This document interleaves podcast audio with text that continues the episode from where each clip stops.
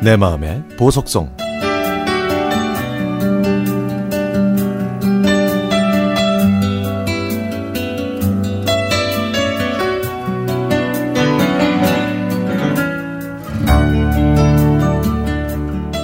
아들이 결혼하고 싶어하는 여자친구를 집으로 데리고 온다고 했습니다.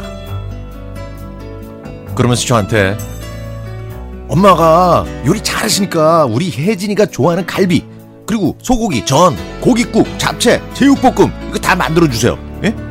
혜진이가 고기 좋아하거든요. 엄마 부탁할게요. 예? 라고 하더군요. 아니, 그 여자친구가 얼마나 마음에 들었으면 집에 데리고 와서 밥도 먹이고 부모님께 인사를 드릴까 하는 생각이 들어서 사실 좀 섭섭한 생각이 들더군요. 그래도 아들 부탁이고 왠지 같은 남자를 좋아하는 여자 대 여자로서 기죽기 싫어서 일주일 전부터 집안 전체를 반짝반짝 유린하게 쓸고 닦았습니다. 드디어 그날, 아들과 함께 온 여자친구는 장미꽃다발과 과일 바구니, 케이크 상자를 들고 왔는데 한눈에 봐도 단아한 외모가, 그리고 또 미소가 참으로 예뻤습니다. 저는 기쁜 마음에 상냥하게 아들의 여자친구를 맞이했죠. 그런데 그런데 문제는 아들이었습니다. 아들은 눈치 없이 엄마 이 방석 새 거예요? 아이 우리 혜진이는 예쁘고 예 깨끗한 곳에만 앉아야 돼요. 예? 아니 이렇게 주책을 떠는 거예요. 그러면서 말끝마다 우리 혜진이 우리 혜진이를 입에 달더라고요. 밥 먹을 때도 엄마 아 우리 혜진이 좋아하는 거 많이 하셨네요. 어? 혜진아 이거 갈비 먹어봐 너. 야 네가 좋아해서 엄마한테 부탁한 거야 내가.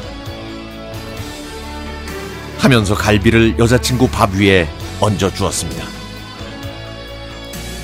식사를 마치자 여자친구가 설거지를 한다니까 아들이 깜짝 놀라면서 야 우리 자기 어제 야근해서 피곤하잖아. 야 우리 집까지 오는데 한 시간 넘게 걸려서 다리 아프니까 내가 할게 설거지. 응? 자기는 가서 앉아서 쉬고 있어.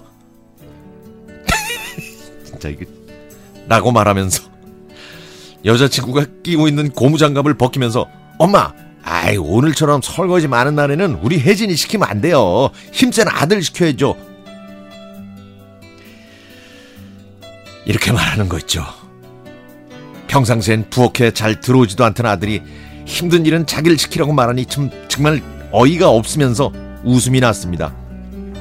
아들이 우리 혜진이 우리 혜진이 하면서 옆에 붙어서 매 눈으로 이 엄마를 못된 시어머니처럼 만드니까 저도 슬슬 화가 나더라고요. 그래서 제가 여자친구한테 아유 내가 손목이 아파서 그러는데 저 사과 한번 깎아줄래요? 이렇게 시켰더니 아들이 설거지를 하다 말고 거실로 뛰쳐나와서 엄마 아유 이런 건 제가 해야죠. 저 이런 거 좋아하는 거 알잖아요. 하면서 사과를 깎더군요.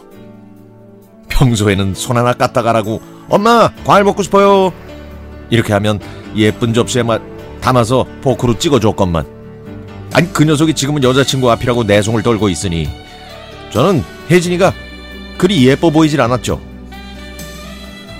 어릴 때만 해도 엄마가 세상에서 제일 좋아서 엄마랑 결혼하겠다던 아들이었고 십 대 때도 엄마 같은 여자랑 결혼한다던 아들이 이렇게 변할 수 있나요? 이상형이 엄마라는 그 뻔한 거짓말에 또 화가 치밀어 올랐지만 그래도 아들이 결혼할 여자라고 소개시켜준 것만으로도 고마웠습니다. 아니 평생 독신구 살면서 엄마 이거 해주세요 저거 해주세요 이러면 큰일이잖아요. 그리고 아들이 잘못한 거지 혜진이가 잘못한 건 없으니까 제가 뭐 미워할 이유도 없었습니다. 이렇게 생각하니까 혜진이의 웃는 모습이 저와 좀 닮은 것 같더라고요. 아들보다 아들의 여자친구와 더 친하게 지내서 아들을 왕따시켜볼까요? 그러면 아들도 제 마음을 알겠죠. 아들한테 여자끼리도 잘 통한다는 걸 꼭 보여주고 말겠습니다.